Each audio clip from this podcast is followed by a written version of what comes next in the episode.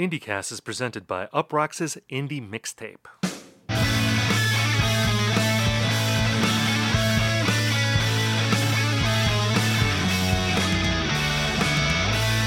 Hello, everyone, and welcome to IndieCast. On the show, we talk about the biggest indie news of the week, we review albums, and we hash out trends. In this episode, we talk about the new Sufjan Stevens album, U2 at the Sphere, and the shocking popularity of Duster. My name is Steven Hyden, and I'm joined by my friend and co host. He didn't see the 1975 this week because you guys are sick of hearing us talk about the 1975. Ian Cohen.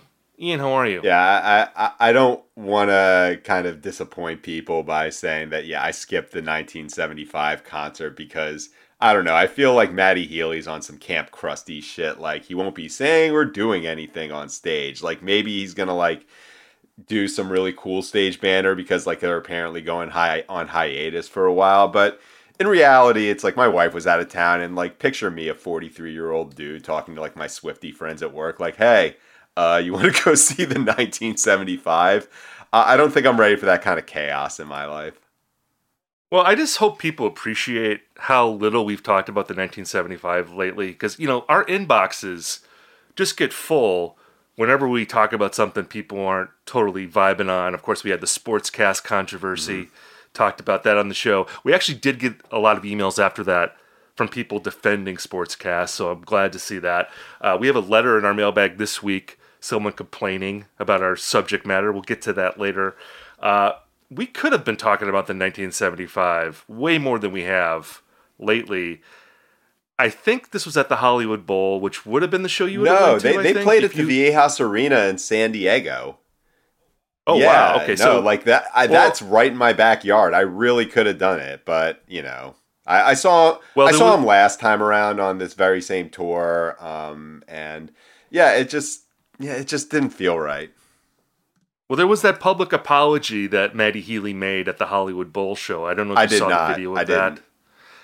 It was this sort of like all purpose apology saying, you know, I know that my words and actions have hurt people.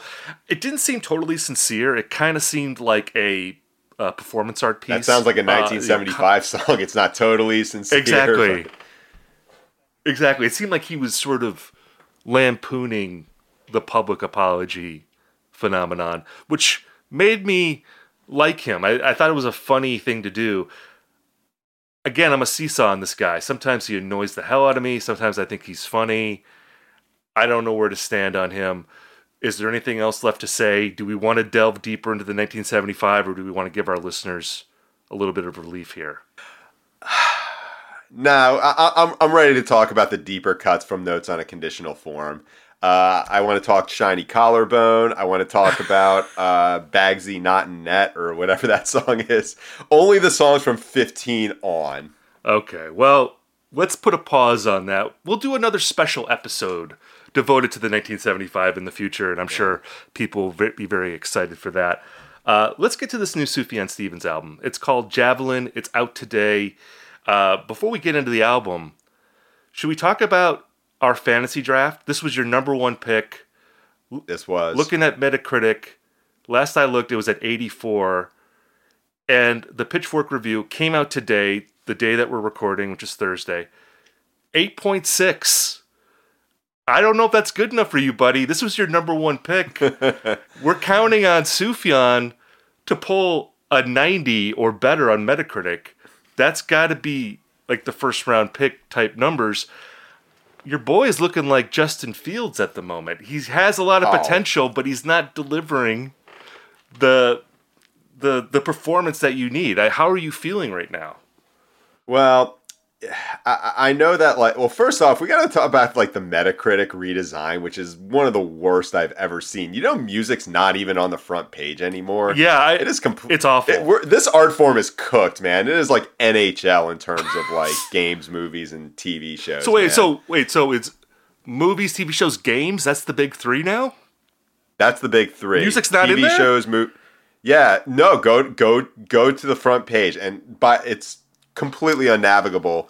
I mean, games is first, movies next, TV shows. You got to oh like click God. on some shit to get to music. It's fucking grim. Who cares about the Metacritic score of TV shows? No one talks about that.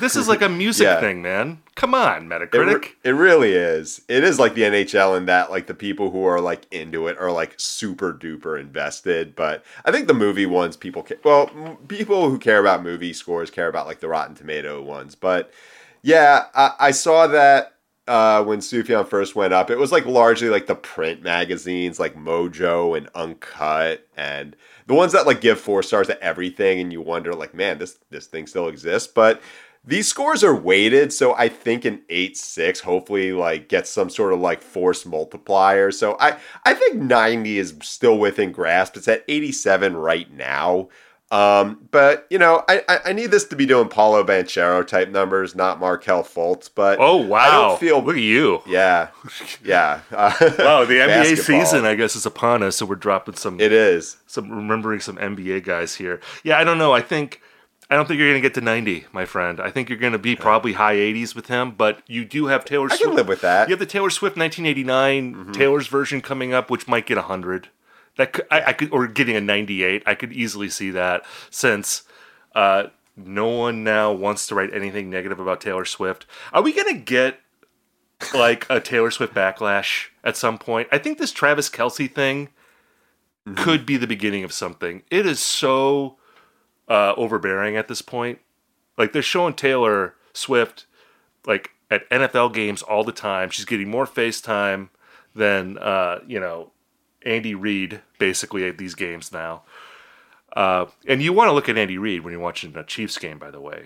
Yeah, must that. That is peak male performance. Exactly, Right there. just- you, you might not like it, but this is what the ideal male body looks It like. is absolutely what I want to look like when I'm 68 or however old he is. Um, I don't know. I, I just feel like the backlash is coming, but probably not for 1989. I think that is going to be a big one for you. But you're going to need it now to do high 90s to make up for Sufjan. So I don't know. We'll see what happens. It- but I feel confident. I feel like Sufjan was more of like a defensive pick because like I thought you were gonna go with it. So like that was that was like one where I'm like, yeah, that might Steve might be well. I, I still feel confident, but I think the funnier outcome would be if like I actually reviewed the album, like and I didn't tell you, or I was like reviewing one of your albums, like Slow Pulp or something like that, and we had like a Black Sox like like a point shaving scandal. that could have happened. Like, what would have happened Yeah. if uh, you know Jeremy Larson he he dings you with a DM and he's like, Ian, need you to step up and review Sufjan for us. Would you would have been like, sorry, Jeremy, can't do it. Conflict of interest. Got this fantasy draft on the podcast. I picked uh, Sufjan as my number one pick. It would be unethical of me to review it for Pitchfork. Would Would you have taken that uh, stand, or would you have taken the check, written about it, and uh, possibly thrown off uh, our little league here? Yeah, the only conflict of interest there is between like, you know, my desire to, you know, have money and not. No, I would absolutely have done it. I don't I don't know. I I I, I think the uh, the integrity of our fantasy draft is a fluid thing, you know. Uh yeah. Oh, I. I think the more real I think the more realistic one is if um is if I would have done like slow pulp or something, which also ran today. Uh that was a 7-5. Was I it? Okay. think that I think that was a misstep for you in terms of your drafting strategy. Well- I think it was like picking uh like DeAndre Hopkins, you know, it's like okay, it's like one of the best albums of uh, indie rock, but there's a real low ceiling there. Yeah, but I mean, it, last I looked, they were at eight point four, I think. So that review won't drive. All I need them to do is like, like The stat filler. They're like your kicker. I need them to do like Just- low eighties. As long as they're above eighty, I'm happy with the slow pulp pick because I've got my two nineties. I've got Mitski and I've got Olivia Rodrigo. They are the team leaders. As we speak, it's a 79. Oh, really? It went below eighty? Yeah. Oh God. Yeah. Pitchfork is screwing both of us right now. Maybe maybe Yeah. Pitchfork editors are listening to the show. They're trying to sandbag us both. I think everything is revolving around this fantasy draft. You know, the the whole critical community, they're tuning in and they're sandbagging both of us with these scores. Um, I hope we get I hope we get letters backlashing the fantasy draft. So like it, Oh, it just kind of distracts people from like the sports cast, the Taylor cast. I think I, I think ultimately this is the uh, ocean to which all tributaries uh, lead. well, look, if you're going to complain about fantasy draft discourse, you're wasting your breath because that's not going to stop anytime soon. Um, let's talk about this new Sufjan record.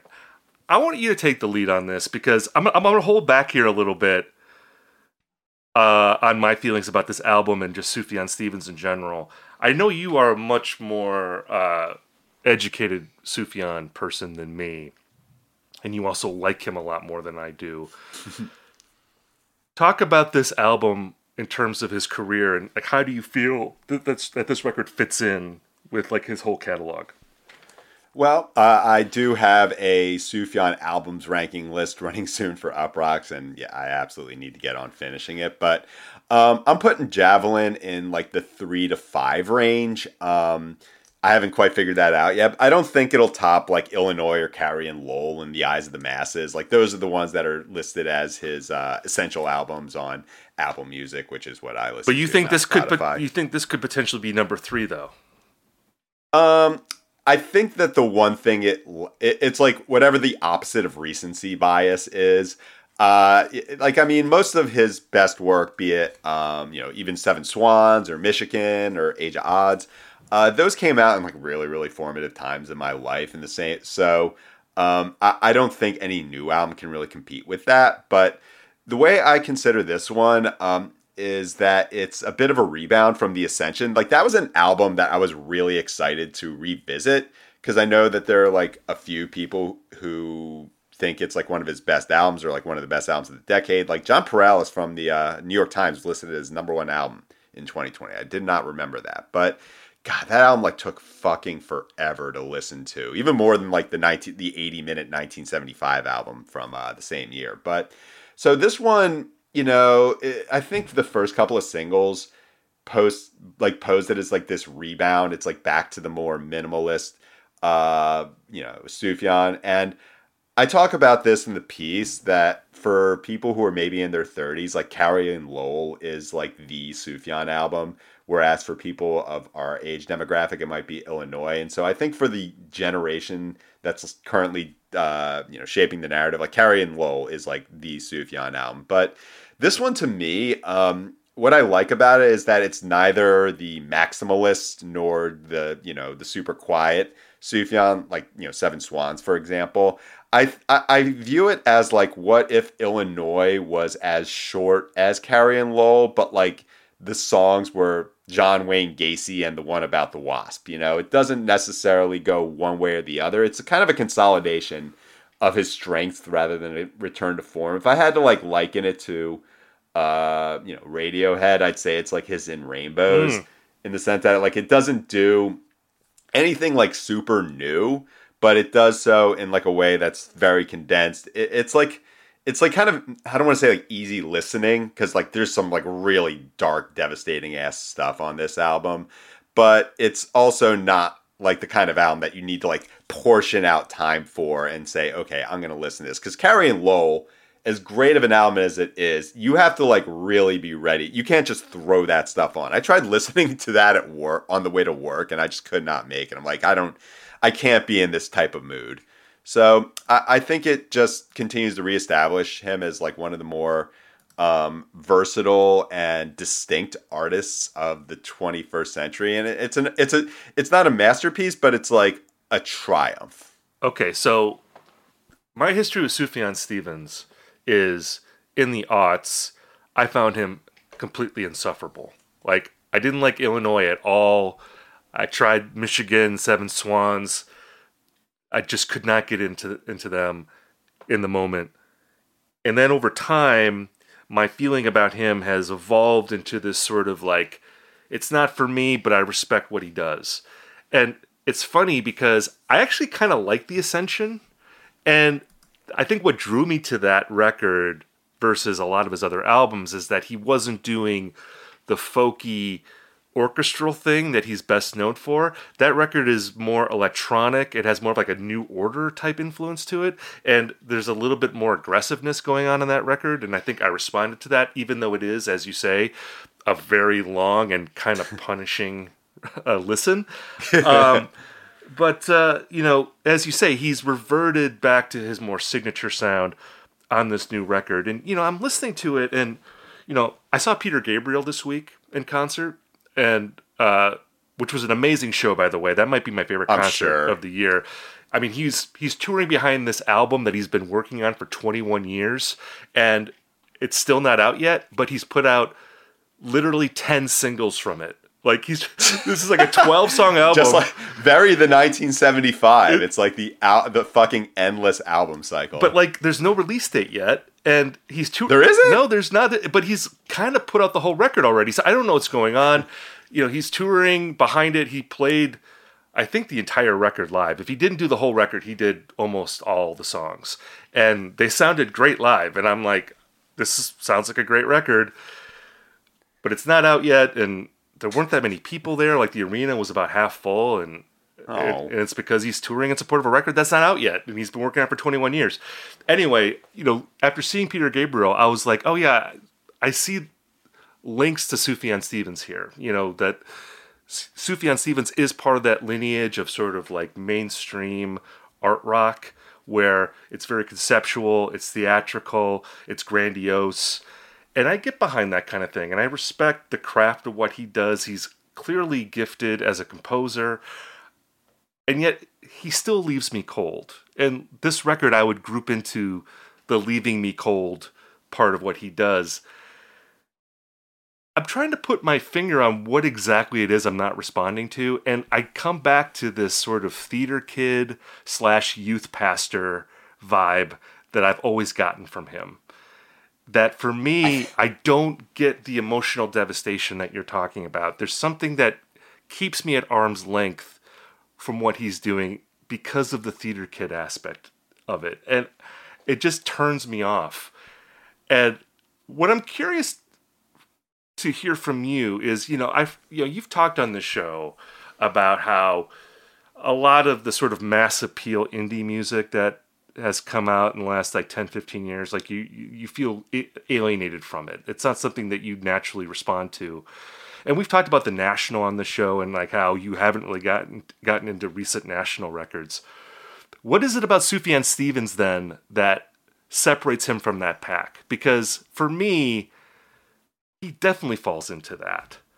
And I guess you could flip this around on me because I still care about the national, but I don't get into this. But like, what is it about this artist that you feel like exempts him from any misgivings you might have about middle of the road indie music?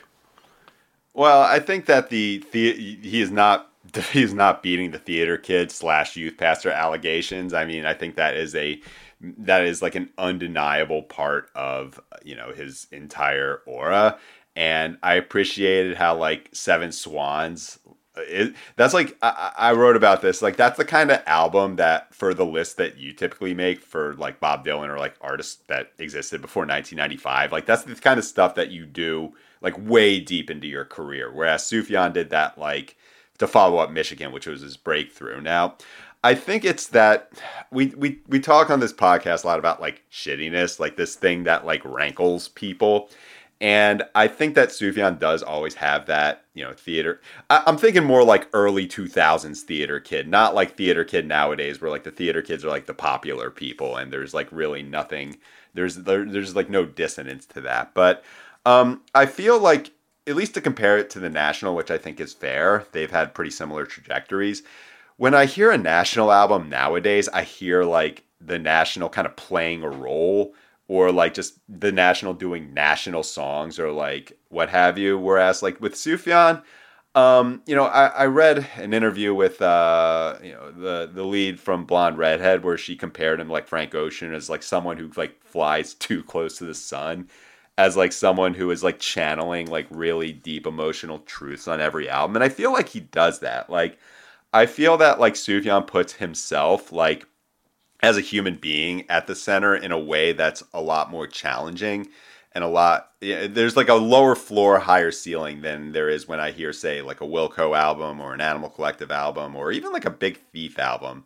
Um, you know like sufjan does have that capability to piss people off not because he's so middle of the road but because there is that sort of uh, you know, he, he used to be in Danielson, so th- there's th- there are definitely some elements that are going to rub people the wrong way, um, and it's just so wild that like he's be that he's held a career for so long by despite being so wildly uncool. You know what I mean? Yeah, I mean, Like the thing about the National being the National, you don't think that this album is Sufjan Stevens being Sufjan Stevens. I mean, because that was one thing I guess I liked about the Ascension, and also Age of Adz. That's another record where he's Great departing from what he's best known for, and those are the records that I don't know if I love those records, but like I've I, I respond to them more than I do when he's working in this mode on this record. Like it, I, I think that's a great way of putting it. It's Illinois the size of Carrie and Lowell. Like that's a great kind of pocket description of this record,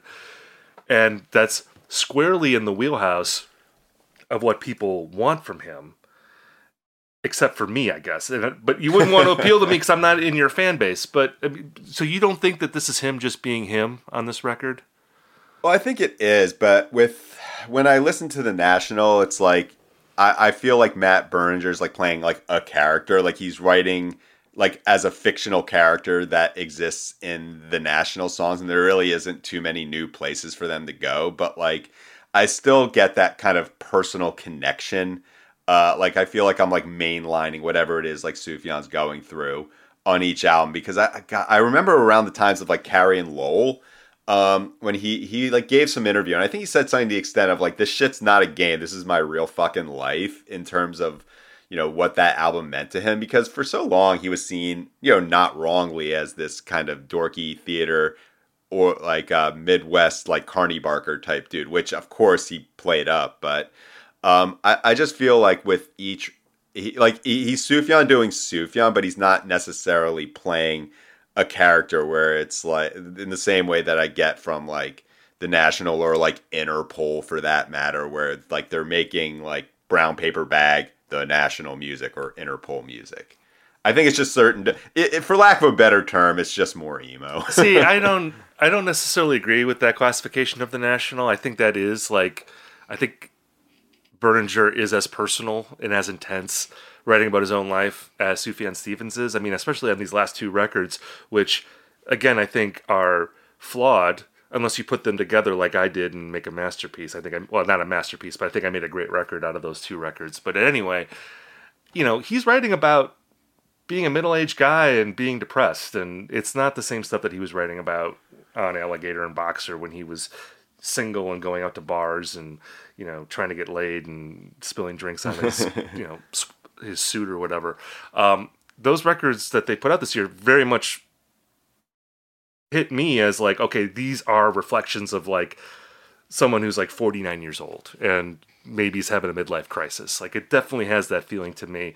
But even if he was playing a character like i wouldn't i don't mind that in songs. I don't mind people kind of taking on a role you know and we're going to talk about U2 here in, in a minute bono playing the fly on stage during zoo tv i thought was awesome like that's I, i'm totally into that kind of thing um, I'd be into the National doing their like uh, Achtung Baby. I, I feel if like Matt like really had like midlife crisis breaking character, like you know, kind of writing a like kind of going that like real deal character, maybe not like a television version of himself. To quote Pink Rabbits, you know. Well, last time I interviewed Matt Berninger, he talked about Achtung Baby. Like he was in a Achtung Oh. Baby phase, and I think he was talking about making like a side project record that was inspired by Achtung Baby.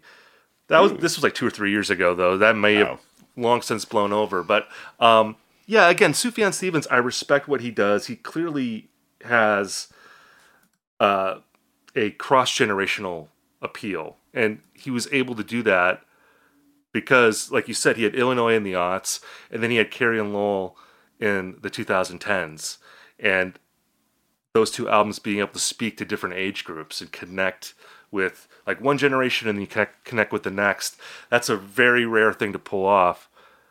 Actually, I think the National has done that too. We keep bringing in the National here, but the National's done that too. But Well, like many bands don't think, do that. I think Aaron Dessner's on this album, so Right. Yeah, and they're definitely and Sufjan Stevens is on uh, one of the national records from this year.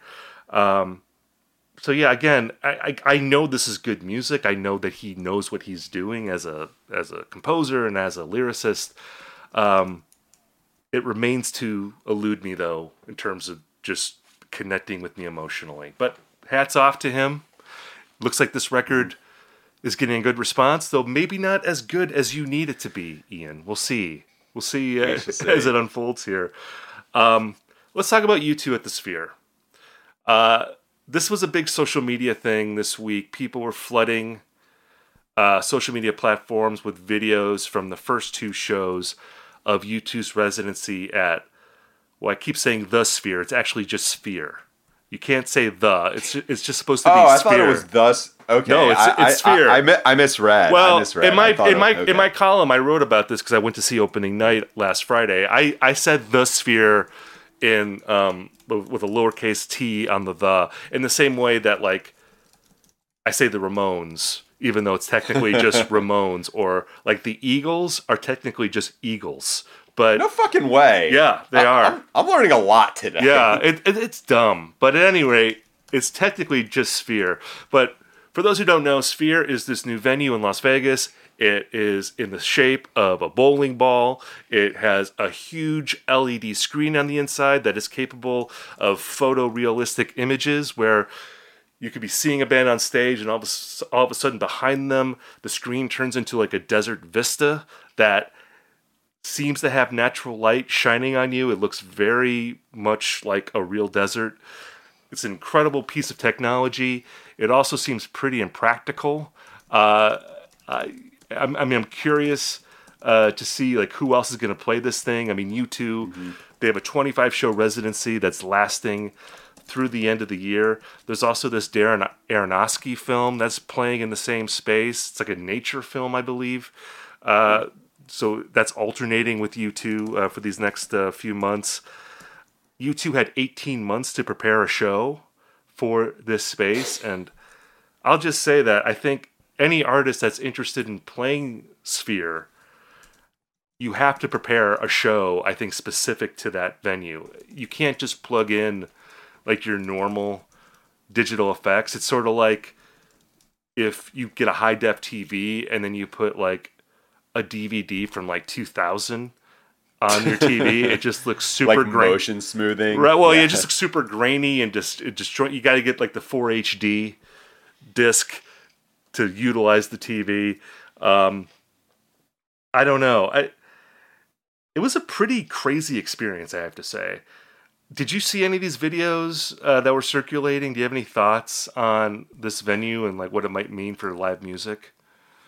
Yeah, I mean, I read your review twice all the way through, and, so, and still somehow I still thought it was the Sphere. But like, I, I just maybe that's what it's like to read it on the phone. But um, I, I just can't imagine what it must be like to be in this thing, and that's through no fault of your own. I just can't like, based on my other concert experiences. I mean, I've been in an IMAX theater before and seen like nature documentaries, but I just I just cannot picture what it's like to be in this thing. I, I just keep uh, dwelling back to like imagine Laser Floyd, but more 3D.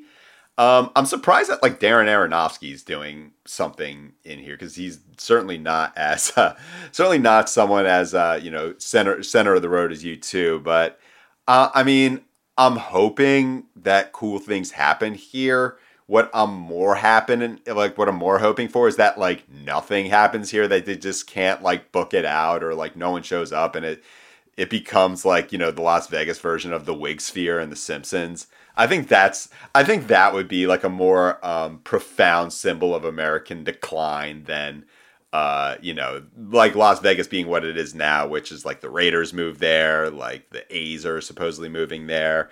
Um, you know, I think America in general is like uh, seeing boom cities in like Utah and Las Vegas. I mean, I just can't imagine what band that exists after 1995 could play it, like with the exception of wait for it, our hometown heroes, Imagine Dragons. I think they'd fucking kill it. Well. I think Coldplay makes sense in there. I think yeah, music for the spheres, like they literally have that. That's album. true, and, and you know we gotta we gotta shout out our boys in Muse. I think Muse, like with just love Dying to play. I don't know. Dying. I don't know if they're big enough to like fill like a residency there. I mean, it's like eighteen thousand uh, seats in that place. It's it's kind of like a weird setup because it's it, it fits as many people as an arena, but it's set up like a theater, meaning that like all the seats are on one side and then you, you have the stage on the other, and then the screen is behind the stage. So unlike in like when you're in an arena, like the seats are sort of like around the stage, and the stage, even if you're in the upper you know decks of of, of the of the arena, it you're still closer, I think, than you would be at the sphere if you're in the back. You know, c- just because it's stacked so high up, and this screen is like 360 feet or whatever up in the up in the air. Uh, I would say too that if anyone wants to go to the sphere, maybe look at 300 and 400 level seats because I was in 100 level, which means like you're closer to the band, but like you actually have to crane your neck constantly to look at this Oh, screen. Like actually being a little bit higher up and having a little more perspective is better in terms of like looking at you know the screen that's on stage. Um, yeah, I don't know. I I think pop stars too will work in there. I mean, I think like if Taylor Swift wanted to go in there, or Beyonce, or The Weeknd, or uh, you know, I'm trying to think of like other people that would do like a Vegas. I mean, like Paul McCartney, like have some Sure. Beatles spectacular. You know, that makes sense. Um, I mean, the thing about this is not only the technology part of it, but it's also the residency part of it. And this seems to be something that people think is going to be more of a thing moving forward, where instead of going on tour, artists are going to set up somewhere and people are going to travel to see them. And you saw an instance of that recently with Harry Styles when he was at Madison Square Garden. He did 15 shows there. And there was this thought that and he did go on a tour, but like there there was still this idea that like fans will go see him almost like a Broadway show or something. Right. Um, and then you have like other artists have done this too, like on a smaller level, like the Hold Steady now. This is how they tour essentially. Like they go to one city for a week and they play three or four shows, and then they maybe wait three or four months. They go to a different city and play shows, and people travel to see them. Have you ever gone to a residency like that? Like traveled? Like, do you think that that's something people are going to want to do? Well, I think uh, the model that you're talking about, like, there's obviously the Sphere one, which would be, you know, U2 Coldplay level, and then there's stuff like uh, the Walkmen's most recent reunion tour, like they do Chicago, New York, L.A., and uh, you know, maybe you go out to see that. Um, I think maybe that's just like what makes sense as far as touring. I don't know if I've ever. I mean, I've probably gone to LA to see some version of that sort of thing. I don't. Um, you know, I guess the closest was maybe seeing Kraftwerk 3D, which, by the way, that would be a fucking awesome thing to see in a sphere. Like, that is one of the best multimedia experiences I've had for a show. Oh, But- totally. Yeah, that'd be yeah, I don't. Yeah, I think that you know, in some ways, th- like residencies like happen by default for smaller bands. Like, yeah, we can't tour outside of like the tri-state area, but you know, I know that was like a thing that, like so many things that we talked about, like during 2020 and the pandemic, about like, oh, this is how things are going to be totally different, and now they're still kind of more or less the same, but. Um, yeah, I, I do think that the residency in some degree makes sense, but like if you have the material for it, like I've, you know, I, I did, did, did it count when like Taking Back Sunday played two shows in San Diego where one night they did like Louder Now and the other night they did Tell All Your Friends? Yeah, that's some, I know some artists do that with like albums. yeah. I I don't know. I the, the thing with Sphere is that it's such a big building, and I I wonder. Well, there's two things I wonder. Uh, you know, in terms of like how they set this up and if they made a mistake. Like the first one is like the size of it. That eighteen thousand tickets. That's just like a lot of tickets to sell every night, and even for you too. You know, they're playing I think Right. twenty five shows, and just doing the math like quick in my head. I mean, you're approaching like half a million tickets over that run. Seriously, how, how many can David Fricke really buy? You know, That's a lot of tickets.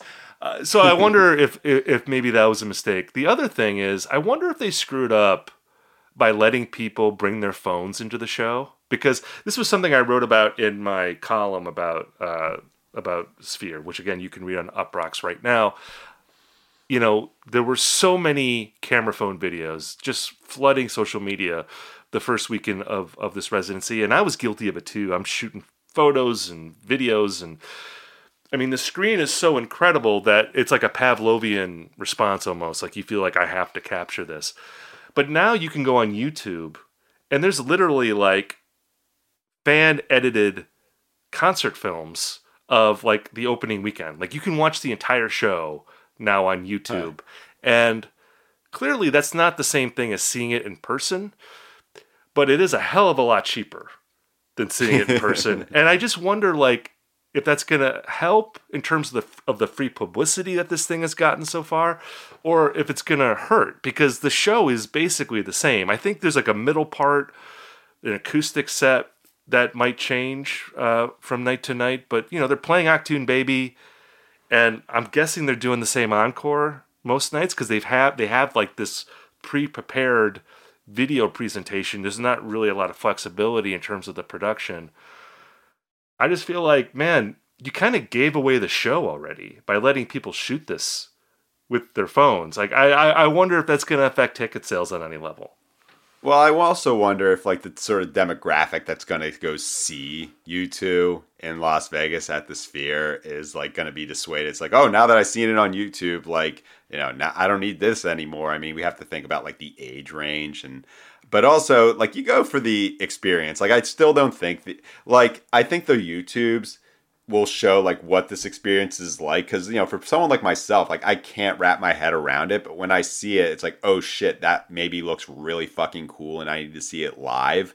So look i'm not like i say about the san diego padres like fucking up this year like i don't care. It's not my money you know when they spend so much thing so much on like something that kind of sucks but um yeah I, I i'm i'm interested to see where it goes but i think we can agree that like the funniest scenario is that it's like one of those like boondoggle stadiums that like countries build when they get the Olympics and they just straight up don't use it ever again. Yeah, that could happen. It really could happen. we'll see though. I don't know. I I I'm not cheering for it to fail because I do think it's a cool space. Uh, but again, when you consider the people involved, you got James Dolan, you got Irving Azoff, yeah. Michael Rapino. I mean, it is yeah. like a, it, it is definitely like a, you know, like a a ghouls gallery here of music yeah. industry low lifes. So nah, we're gonna get JD and the Straight Shot. Now that I know that James Dolan's involved, oh my god, we're gonna get like the fucking blues hammer uh variety hour. All right, well let's go in a totally opposite direction here with our next topic. let's talk about slowcore here for a bit talking about the band Duster. Now, depending on your age, Duster is either a short lived and not terribly consequential band from the 90s, formed in 1996, breaks up in 2001. Or if you're younger, this is one of the great bands of the 1990s. It's a fascinating, uh, you know, divide here going on, and just like the revisionism that's happened with this band, and you know, people were talking about this online again. You know, on social media, someone was circulating a screenshot of the number of monthly listeners to Duster on Spotify, which I believe is now at 4.1 million listeners. Yeah, could they fill the sphere now? Well, we'll see. I don't know. I mean, just to put that number in perspective, I was I was going on Spotify and looking at other listener numbers uh, for 90s indie rock bands. And if you were to combine the monthly listeners for Pavement, Guided by Voices, and uh, Built to Spill, that is about half what Duster has right now. Uh, if you look at Low, perhaps what we would have thought is the most famous slowcore band of the 90s, they have about 10% the number of monthly listeners that Duster has. Just an incredible phenomenon with this group where basically they came and went in the 90s were not very much discussed at all. I'm going to be honest, I never heard of Duster in the 90s. I never listened to them in the 90s. I had no real sense that they even existed back then. And you've written about this. You wrote about this actually quite a few years ago, right? For Stereogum in 2018. You wrote a piece mm-hmm. about how this band has been rediscovered by a younger generation that has just sent them through the roof. And it just seems like their audience continues to grow like in the last like 5 years. And like, why do you think that is? Like why is this the band out of all these other bands I've mentioned that we think are more famous than Duster, but again aren't listened to nearly as much as this band? Like why do you think this band has had this rebirth with uh, you know, with, with with Gen Z and all those people. Mm-hmm. Yeah, I mean, and when we mention Spotify numbers, I'm sure like our listeners will like get up in arms as many people do. It's like that's not a real reflection of popularity or what have you. And um, I mean, I remember having an experience that this year because like when the boygenius album came out i saw that like they had about as many monthly spotify followers as like TisaKorean who's a rapper whose album i enjoy way more but like 4 million it I, I couldn't believe it like someone texted me it's like did you know duster has more monthly listeners than run the jewels um, but like, I, even if they did have more than like Modest Mouse or what have you, like that's four. That's like four times as many as My Bloody Valentine. And I know that like shoegaze is way more of a prominent and popular genre than slowcore. Um, but yeah, I, I think in two yeah in 2018 I did write a piece for Stereogum about how Duster had become a major influence on you know a lot of bands that were popping up in Philly. Like you could hear a lot of it in like Alex G or Girlpool. And one of the one of the quotes I remember is that I interviewed uh, Mark Richardson, former editor in chief at Pitchfork. Um, you know, like a guy who would know these types of things and. He described Duster. You know, they were on uh, Up Records, which is the same label that put out um, the Lonesome Crowded West, so it's in that sort of realm and he described them as like not as big as Quasi, you know, another Up Records band, which I mean gives you a sense of like what their status was in its day. And even in 2018, I figured it was I don't know, like maybe a version of what happened with American football, where you know, like they're a band that was like relatively obscure in their day. They get name checked by a few hip bands, and then what happens they it just the perpetual motion machine of like hype where like one person mentions it and it just keeps building and building and building till all of a sudden they become like the most famous band of their era like you know american football like i remember their reunion shows were way more popular than that like sunny day real estate or mineral or like bands that were much bigger in that day um, but i think as to why you know, why them and not say like Low or Codeine or Bedhead or like the bands that were seen as, you know, the A tier of slowcore. When you listen to Stratosphere, which is their 1998 album, it's the one that I think is their best, which, by the way, funny shit. When I did the 2018 piece, it had like a three star review in All Music. Now it's got a five star review. You always love when they do that shit on low. But, um, you know, you listen to that album and you think it's like, it sounds a little like Elliott Smith or Pinback or Sparklehorse, and you hear it's very ahead of its time. But I think what appeals to Duster in con- in comparison to some of the maybe more fully formed bands is that um, you hear it and it's like it's an album like full of really good ideas, and you can think I can do that, but also I can do something with that. And I think we'd be remiss to not like to mention like TikTok. Like they're apparently fucking enormous on TikTok, which you know explains why even like explains why like I wrote about in 2018 they seem like a big deal then and they're just they've just continued to grow. They had a real spike uh in the past year that wasn't really the result of they I mean they put out albums, you know, very recently. They re they reunited, put out some records, but um it's just super interesting that like I don't think anyone is you know lying and saying oh yeah they were huge or like that. I I heard them and I knew that you know 25 years down the road they'd be big. I just think that like it, it it's just what happens when some big some someone who's influential like gloms onto something and then all of a sudden like people just kind of reiterate that. It, it becomes like this almost zombie statistic you know? Yeah i mean i like your point about incompleteness. I think that's pretty astute I think there is an element to this band where, on one hand, they're a lot catchier than a lot of the other slowcore bands. They sound more like a conventional rock band in a lot of ways, uh, while having some of the sonic signifiers of, of slowcore. Uh, but they do seem like a band that maybe didn't go all the way with what they were conceiving at the time, but like younger people could listen to it and take inspiration from it and maybe elaborate on it in their own music. Alex G being uh, an example. Alex G, by the way, opening for the Foo Fighters on their stadium tour next Hell year. Yeah, it's incredible. Um, I hope he plays the "I'm Homer Simpson" song that uh, was on TikTok. Have you seen this? Yeah, yeah, exactly. Yeah, yeah. I wonder. it's like Dave G and Alex G together at last. Yeah. It's great. Um, you know, my reference point for this is classic rock history. You know, like I wrote a book five years ago called Twilight of the Gods, which is kind of like a similar thing than what we're seeing with Duster, where like when I wrote that book, I was talking about younger generations listening to music of the 60s and 70s and and kind of like reinventing it for themselves, giving it their own meaning that's divorced from like what the baby boomers thought. And you know, if you look at reviews of my book that people leave on Amazon, sometimes baby boomers come on and they're upset about the book because they don't like younger generations rewriting the history of like their own lives. And I got to say like I kind of know what that feels like now with this duster situation.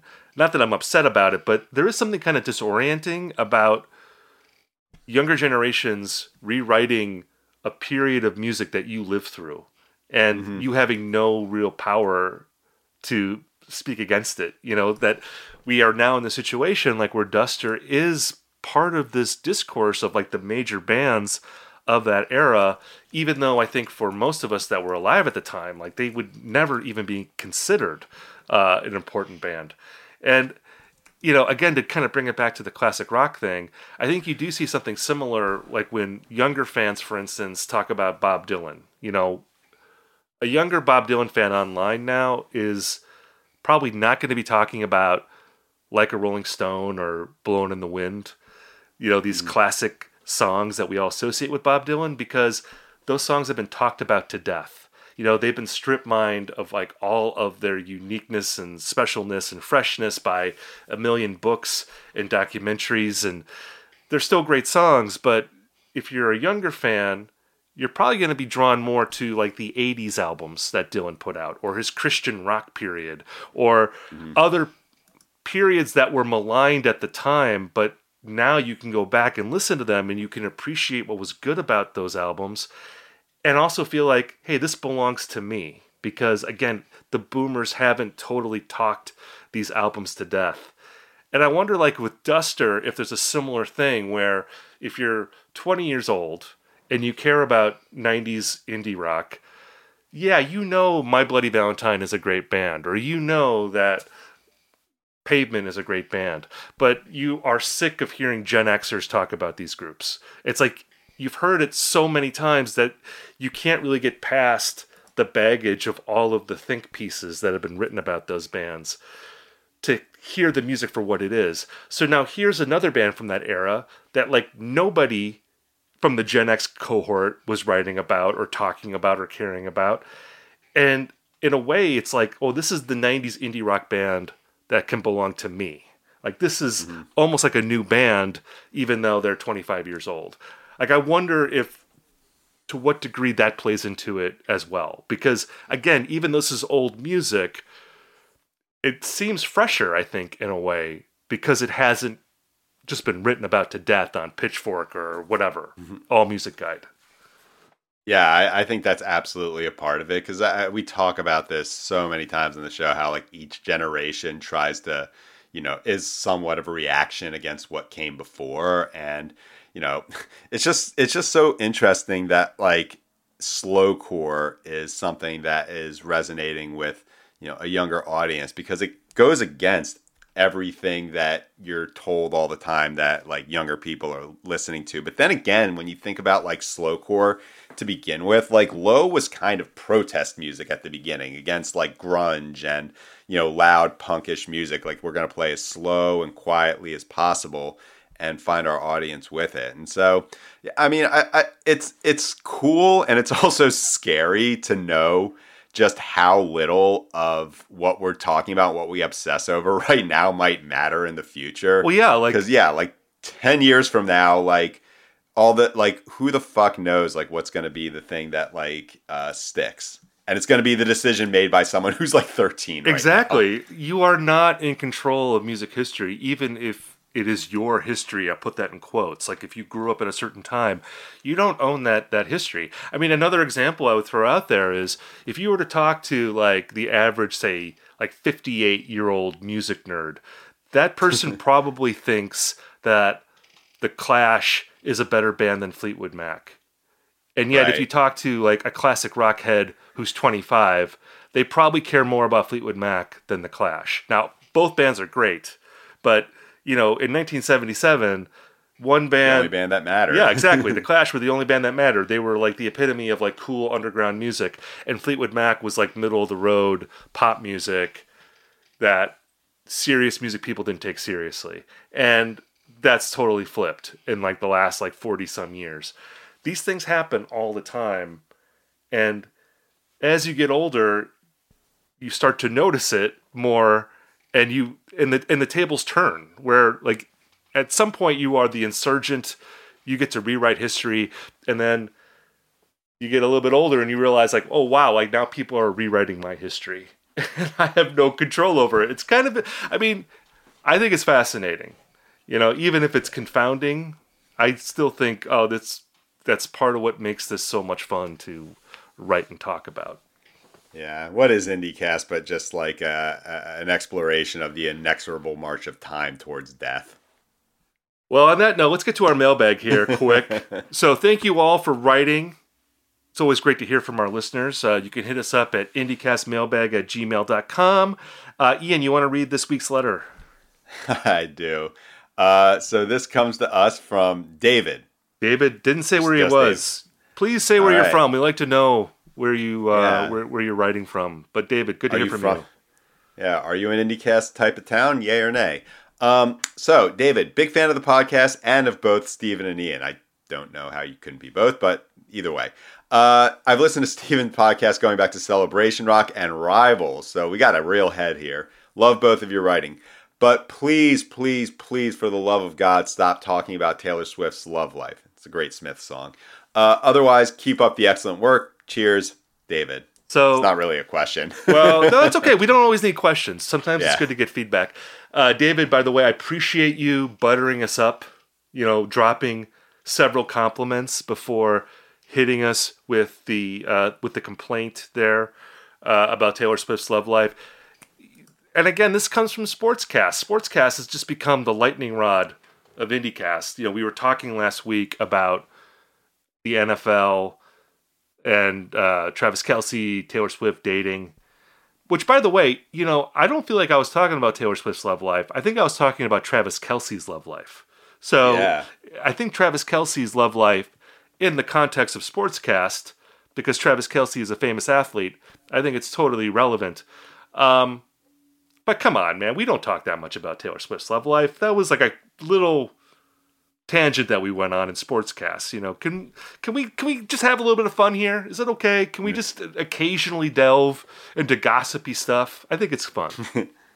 Yeah, I, I well, what what I, I'm trying to like see the bigger picture in this because, um, yeah, I, I also imagine David is having like one of those like you know those like things you see in factories like zero days without an accident type things. He's like doing that for like Matty Healy and or Taylor Swift. But um, Which 0 for 2 I- I- today, by the way. We're striking out on both of those counts.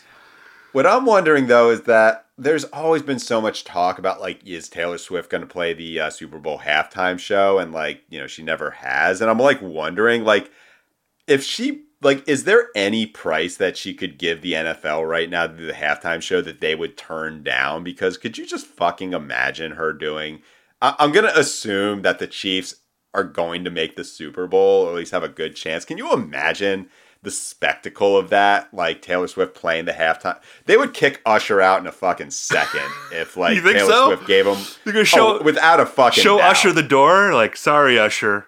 I mean, Yeah, what would, no. like what would be better if they were still dating in that scenario, or if like, Yes.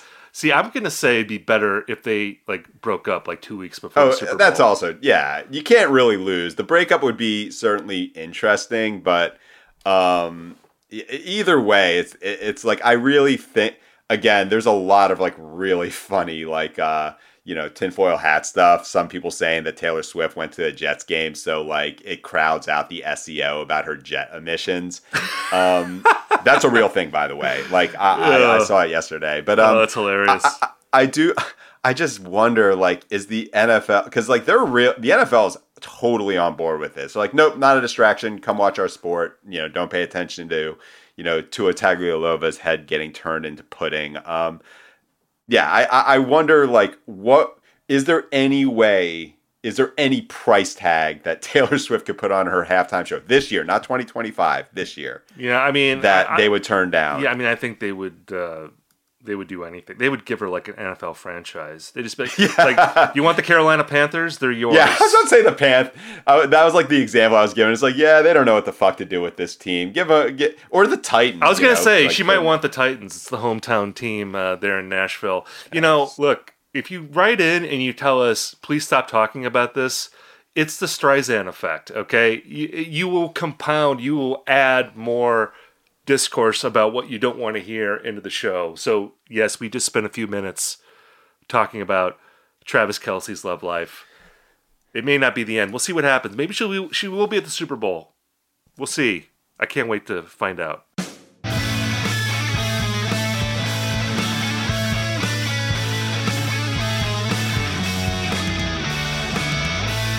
We've now reached the part of our episode that we call Recommendation Corner, where Ian and I talk about something that we're into this week. Ian, why don't you go first? All right, so this is a big, big, big week for classic style emo, and by classic I mean like 2016. Um, I might save some of these ones for future weeks, but um, you know, this week we're seeing Short Fictions putting out a really cool new record that was named Album of the Week on Stereogum. Uh, it was like compared to Japandroids and Clap Your Hands, Say Yeah, if you want an idea what it sounds like. Uh, Bigger Better Sun's a band that I, you know, I enjoy their music. Del Paxton. Uh, what a time it is to have like Top Shelf uh, and Tiny Engines humming again because the one I want to talk about is a band called Bewilder. Um, it's an album called From the Eyrie, I guess. Um, it's interesting because like when you look it up on Google, people also search for uh, Jason Isbell's Southeastern and Tool's Undertow. Mm. Um, sounds nothing like it. They're a band from the UK that I've uh, you know that I've followed for quite a few years, and they're doing like an American football pinback style fall music thing, which you know I would say would be seasonally appropriate, except that it's the one week in uh, San Diego in October where it's like 89 degrees because of the Santa Ana winds. But um, you know, I, I, think the bigger story here is that you know, besides it being a great album, um, it's the return of Tiny Engines. Um, man, there's been such a void in my life since uh, Tiny Engine shut down in 2019 because even if their accounting wasn't super up to speed, their A&R was just unbelievable. I mean, we're talking about a label that had like Wild Pink, Spirit of the Beehive, like Mannequin Pussy, like Illuminati Hotties at the same time. Um, yeah, so this eh, they got a they got a bunch of great records coming out in the near future. This one, I mean, if you're looking for that sort of wistful, twinkly guitars, uh, soft vocals. Um, yeah, this is not necessarily porch music. The first song in the album is called Heavy Sweater. That should give you an idea of what to expect. wow. Love it. Um, I love songs that put sweater in the title and it, it sounds like sweater weather music. I mean, you know, uh, Autumn Sweater being the defining yeah. example of that by Yo La Tengo. Um, I'm going to talk about a band that is at the beginning of their career. They don't have a ton of output yet, out yet, but I really like what I've heard so far. They're called Prize Horse, and it's a band from Minneapolis, where I am, and they describe themselves as an alternative rock band, which I love, and it totally suits them. We're talking really heavy guitars, kind of like a dreamy shoegaze vibe to it. I'll just say that they sound like Hum. It's a very, it's a good shorthand for this band. They're from the Midwest, so they're allowed to uh, sound like Hum.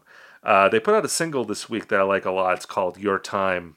And it's actually the song that got me to listen to their debut EP, which dropped last year. It's called Welder. And look, they're not redesigning the wheel with this band, but they are doing a sound that I like a lot, and they're doing it very well. And they're from Minneapolis, so Upper Midwest. I'm gonna wave the flag for you if you're a good band. So yeah, I don't know. I don't know if you heard this band. Stereogum was talking about them this week. Ian, Prize Horse. I think you'd like this song if you haven't checked it out already. Yeah, I've not. I've heard Welder last year, and you know, like it is super tough to do the hum thing nowadays, like in a way that's original or like notable. Like, I mean, got so much heavy shoegaze music is like swagless Deftones. But yeah, I've, uh, you know, a lot of people I trust are into this band. I think that they've got a great na- prize horse. That's a great band name. Yeah. Uh, I'm excited to hear more from them. All right. Well, Prize Horse, lay down the gauntlet here. We want to hear more music. Uh, thank you all for listening to this episode of IndieCast. We'll be back with more news and reviews and hashing out trends next week. And if you're looking for more music recommendations, sign up for the Indie Mixtape newsletter. You can go to uproxx.com backslash indie, and I recommend five albums per week, and we'll send it directly to your email box.